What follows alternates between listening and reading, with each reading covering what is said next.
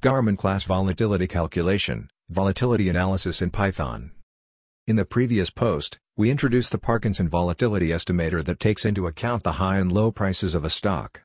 In this follow-up post, we present the Garman-Klass Volatility Estimator that uses not only the high and low but also the opening and closing prices. Garman-Klass Volatility Estimator consists of using the returns of open, high, low, and closing prices in its calculation. It is calculated as follow.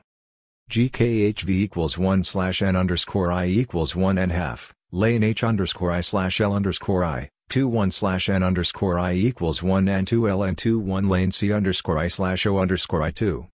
Where H I denotes the daily high price, L I is the daily low price, C I is the daily closing price and O I is the daily opening price. We implemented the above equation in Python.